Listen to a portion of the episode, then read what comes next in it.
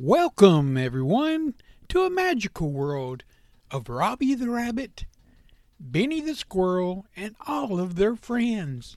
I'm here to take you on an exciting journey through Happy Meadow Tales, where you will find these loving creatures living, laughing, and learning things together.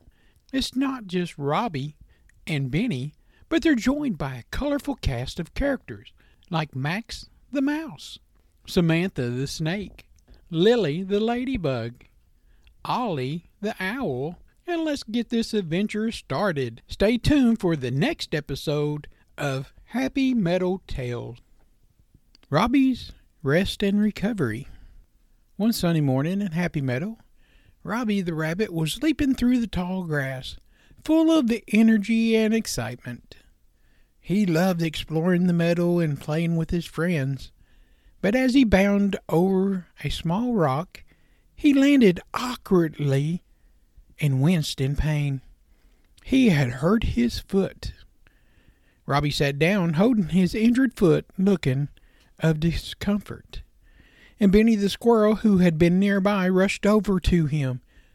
Robby, are you okay? What happened? Robby sighed and replied, I think I hurt my foot when I landed on that rock, and it really hurts to hop. Benny examined Robby's foot and said, We need to get you some help. You shouldn't put weight on that foot for a while. Robby nodded, and Benny, being a careful friend, decided to organize a plan to help Robby during his recovery. He called over all the other friends Lilla the ladybug, Max the mouse, and Ollie the owl, and explained the situation. Lila offered to gather some soft meadow grass to make him comfortable to rest, where he could rest his injured foot easily. Max volunteered to find some fresh, juicy clover and a dandelion leaf for Robby to eat while he rested. Ollie, with his wisdom, suggested that they take turns visiting Robby to keep him company and to share stories and laughter with him to lift his spirits.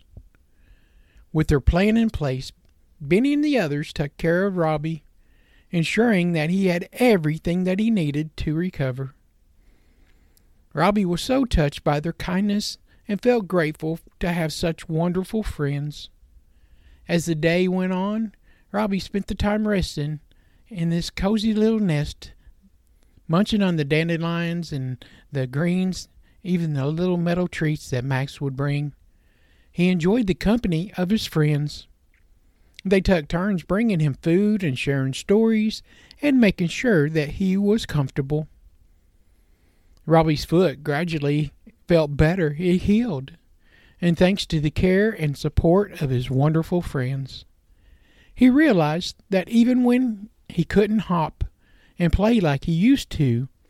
He was surrounded by the love of his friends and his meadow companions. Eventually, the day came when Robby was able to get up. His foot was strong enough for him to hop again. With Benny by his side, they set off on a gentle stroll through the meadow, appreciating the beauty of their home and importance of the friendship and support system that they had in times of need. The end. Oh boy, that was exciting! So, we do have more adventures coming, so go ahead and find another one and enjoy it with us. Remember, friendship is important and loving each other is a must.